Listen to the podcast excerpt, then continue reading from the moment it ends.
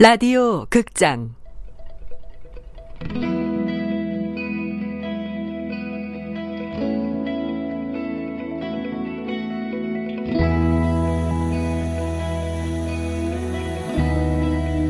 라이팅 클럽.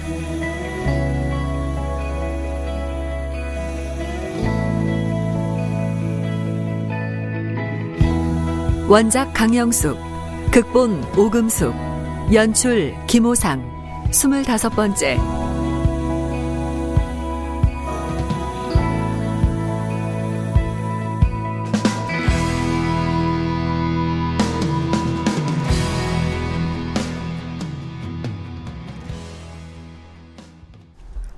자다가 깬 장은 술기운에 머리도 아프고 무엇보다 목이 몹시 말랐다.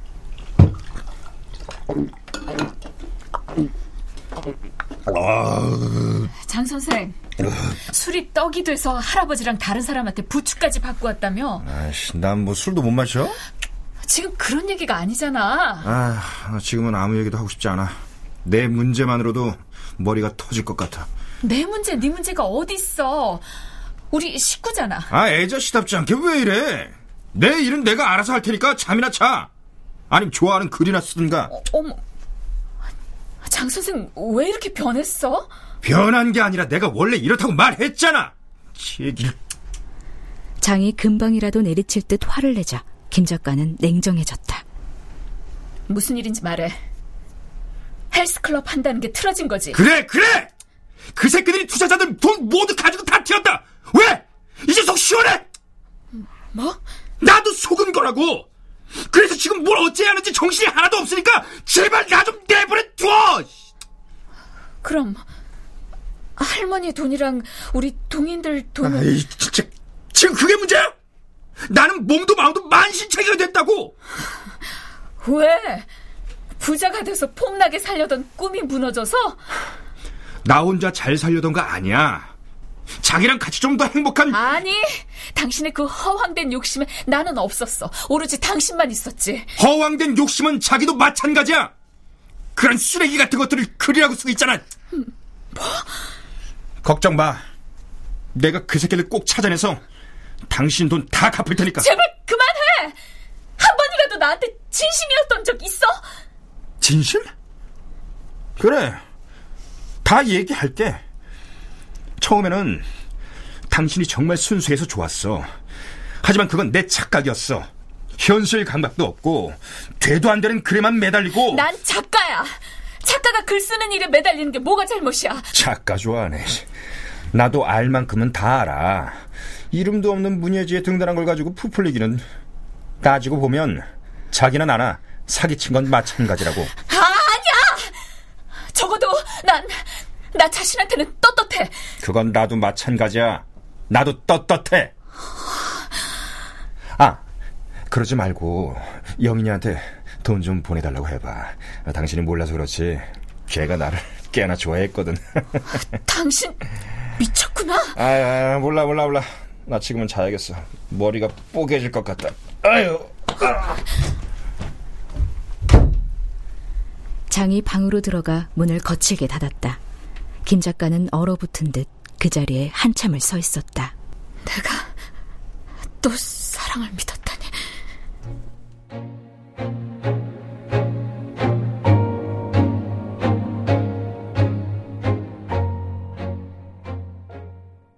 아침 일찍 집을 나온 장은 동업자를 찾아 여기저기를 쏘다니고 여러 사람에게 전화를 했다. 하지만 동업자는 흔적도 찾을 수 없었다. 제길. 이제 어쩌지? 자기, 자기 맞지? 어? 미수문, 오랜만이야. 와, 몰라보게 예뻐졌네. 지금은 뭐해? 어, 바에 나가고 있어. 자기는 어떻게 지냈어? 여긴 웬일이야? 어, 어, 저, 해외에 나갔다가 얼마 전에 들어왔어. 음... 옛 추억도 생각나고 해서 잠깐 와본 거야. 김 작가인가 뭔가 하는 그 여자 아직도 못 잊은 거야? 미쳤냐? 내가 그 여자를 아직도 기억하게? 그래도 그땐 나보다 그 여자가 더 좋다고 했잖아. 아이고 그거야 그 여자가 너보다 훨씬 불쌍했으니까 그렇지. 내가 그때 얼마나 상처받았는지 알아? 어유 우리 미수문이 그때 많이 힘들었구나. 진짜 미안해. 근데 이상하게 자기가 자꾸 생각나는 거야. 그래서 나 이 동네 가끔 찾아왔었어. 그랬어? 응. 난 그때 네가 부산으로 내려갔다고 해서 몇 번이나 부산까지 갔었어. 너 찾으러. 정말? 정말 나 찾으러 부산까지 왔었어? 그래. 그때 너 만났으면 같이 외국에 나갔을 거야. 외국? 외국에서 뭐 했는데? 어, 어, 좀, 뭐, 사업 아이템 좀 찾아봤지. 뭐 사실 뭐, 그린벨트로 묶여있던 우리 시골집이 팔렸거든. 어머머머. 정말이야? 자기, 응? 우리 여기서 이러지 말고 어디 가서 밀린 회포나 풀까? 그럴까? 미스 문이 장의 팔짱을 꼈다. 장의 얼굴에는 웃음꽃이 환하게 피어났다.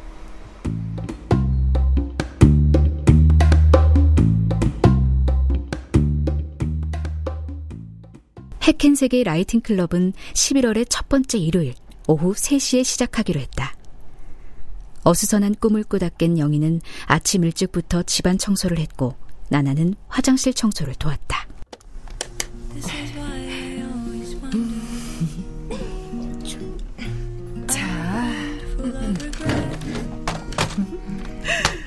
아, 최소한 다섯 명 정도는 오겠지? 한 명도 안 올 수도 있지. 한 명도 안 오는 건 괜찮지만 딱 한 명만 오면 어떡하지?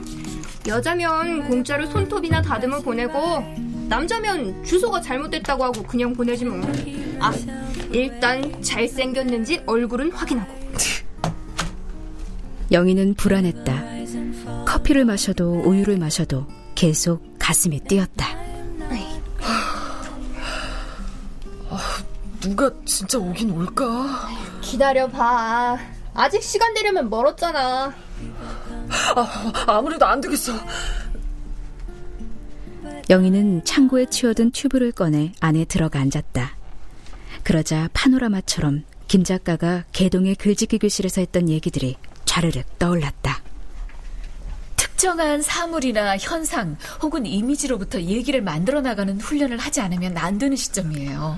아, 모르겠어. 몰라요. 아, 어떻게 쓰라는 거야, 도대체. 아. 아우, 지 같은 사람은 괜히 왔나 보네. 아니에요. 여러분 모두 할 수 있어요. 저도 했잖아요. 에이, 그래도 우리하고 작가님하고야 다르죠.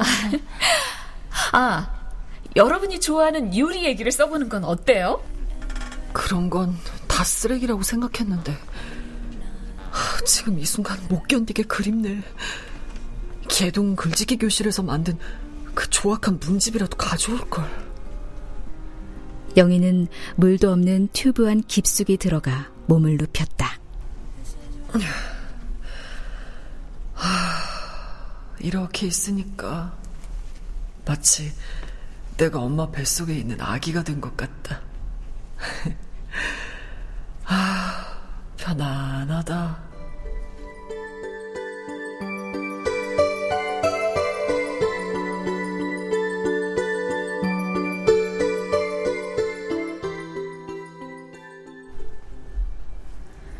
나간 지 사흘이 지난 장은 연락이 안 됐고 김 작가는 뭔지 모를 불안감에 쫓기며 동인들과 술을 마셨다.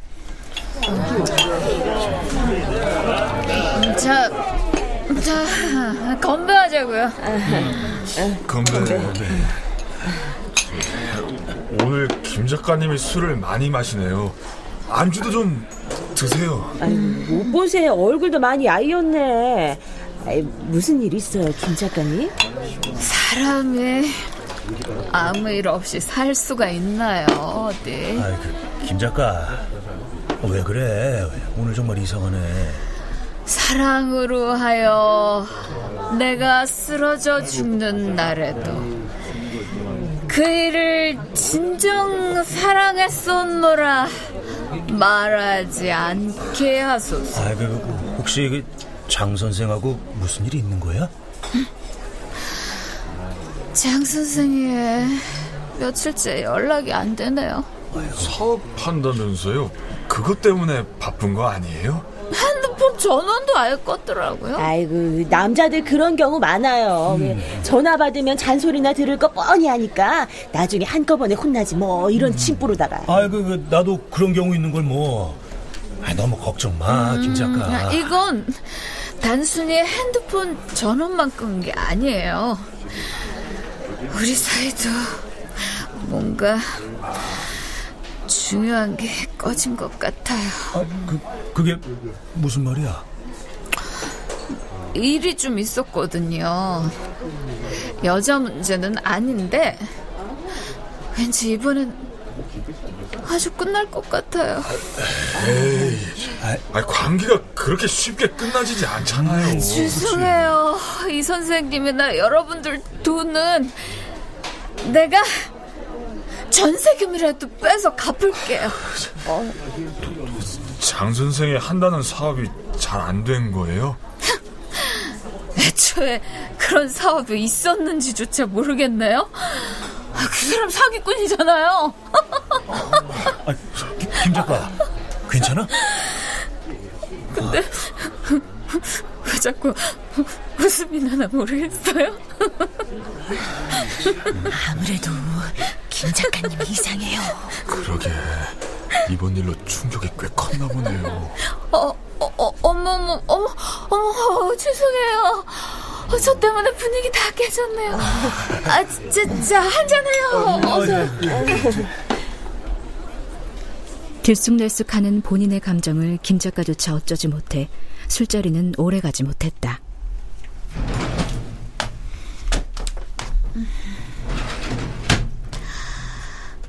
역시 안 왔네. 김 작가는 커피를 타 한 모금 마셨다. 순간 뭔가 이상한 기분이 들어 방문을 열어보니 장의 옷가지와 물건들이 보이지 않았다. 정말 같네, 이 인간. 나한테 한마디 말도 없이. 김 작가는 아이처럼 책상 밑으로 들어가 무릎을 껴안고 앉았다. 엄마, 아빠가 또 집을 나갔어. 우리만 남겨두고. 나한테 토끼 인형 사준다고 약속했는데. 김 작가는 몸을 움츠린 채 찬 바닥에 누웠다. 엄마, 추워. 세상에 너무 추워.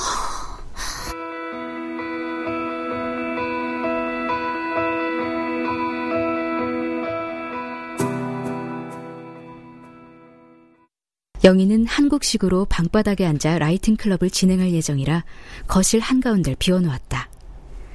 방석 여러 개를 놓고 양초 세 개를 한가운데 모았다. 오후 3시가 다 돼가고 있었다.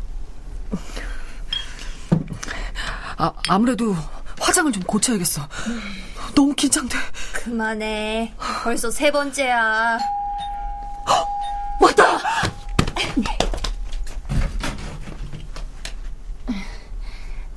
여기가 흑현색 writing 클럽 맞나요?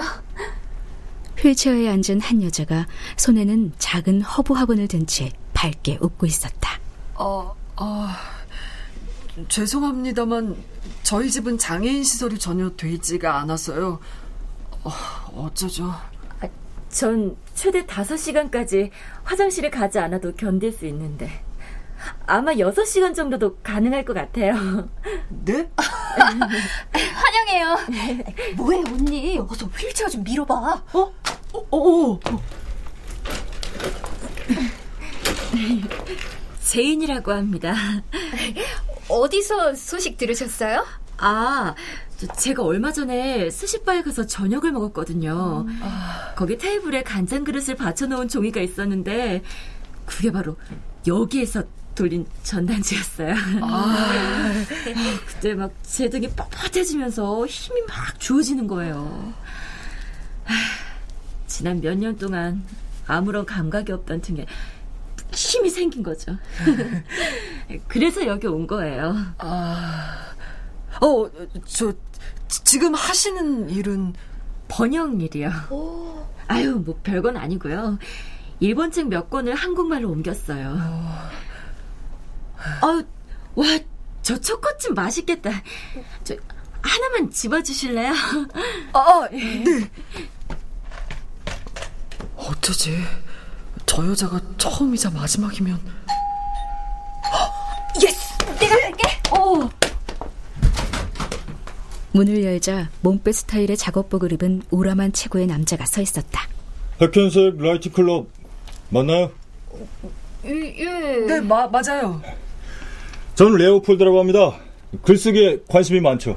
영인과 나나는 살짝 부담스러운 마음이 들었지만 두 팔을 벌려 환대의 제스처를 했다. 어, 어서 와요. 아, 네, 들어오세요. 예. 약 10분쯤 후 머리를 잔뜩 부풀리고 아주 짧은 미니스커트를 입은 10대 후반의 여자애가 참석했다. 푸른 줄무늬 셔츠를 입은 노인이 마지막 회원이 됐다. 영인이 회원들을 소개했다. 어, 저 이쪽은 제인. 안녕하세요. 아, 저 여기는 레오폴드예요. 어, 전 허드슨 강 옆에 있는 쇼핑센터 건축 현장에서 일해요. 제 이름은 앨리스예요. 에, 내가 1936년생입니다. 아. 지금은 저, 그 70이 그 넘었죠. 어, 처음 뵙겠습니다. 잘 먹겠습니다. 소개를 끝낸 회원들이 동그랗게 둘러앉아 있는 모습을 본 영희는 화장실에 들어가 달달 떨며 여러 가지 생각을 했다. 괜한 일을 벌인 거 아닐까? 아니야. 넌 달라. 할 수 있어, 영은아. 정말 내가 할 수 있을까, 기수가? 우리가 함께 했던 책 읽기와 글쓰기를 생각해봐. 뱃살까지 우르르 떨리네. 정마루 작가님, 저한테 힘 좀 주세요. 저 사람들이 하필 글쓰기 교실에 온 이유가 뭘까? 거기에 집중해봐. 그저 자기들 얘기를 하게 하면 돼. 영인이 크게 심호흡을 하고 나왔을 때 먼저 입을 연 건 나나였다. 저, 여러분, 오늘 저희 라이팅 클럽에 오신 걸 환영합니다. 여기 서 있는 이 듬직한 여자분이 여러분을 여기까지 오시게 한 사람입니다. 잘 부탁드립니다. 이 사람 어머니가 한국에서 꽤 유명한 작가분이세요. 영희는 손톱을 물어뜯으며 아무 말도 못하고 서 있었다. 모두들 얼굴만 쳐다보고 있는 사이 노인이 가방 안에 든 것들을 바닥에 확 풀어놓았다. 이런저런 크기의 노트들이었다.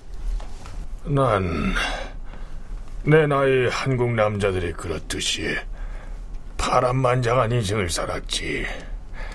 어릴 때는 전쟁을 겪었고 이렇게 지금은 미국에 와서 살고 있으니 회원 중 가장 어린 앨리스가 핸드폰을 꺼내 만지기 시작했다. 아, 짜증나. 제이 노트에 보면 내 또래 남자들이 겪었던 모든 일들이 다 상세히 기록되어 있어요. 아, 저, 저, 저기 어르신, 네. 저 상세하게 기록되어 있다고 해서 어, 또 파란만장하다고 해서 다 의미가 있는 건 아니잖아요. 네. 저, 일단 오늘의 호스트인 저분 얘기를 들어보죠. 예.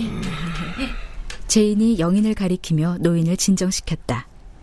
영인은 무슨 말이든 해야 했지만 여전히 떨리기만 했다.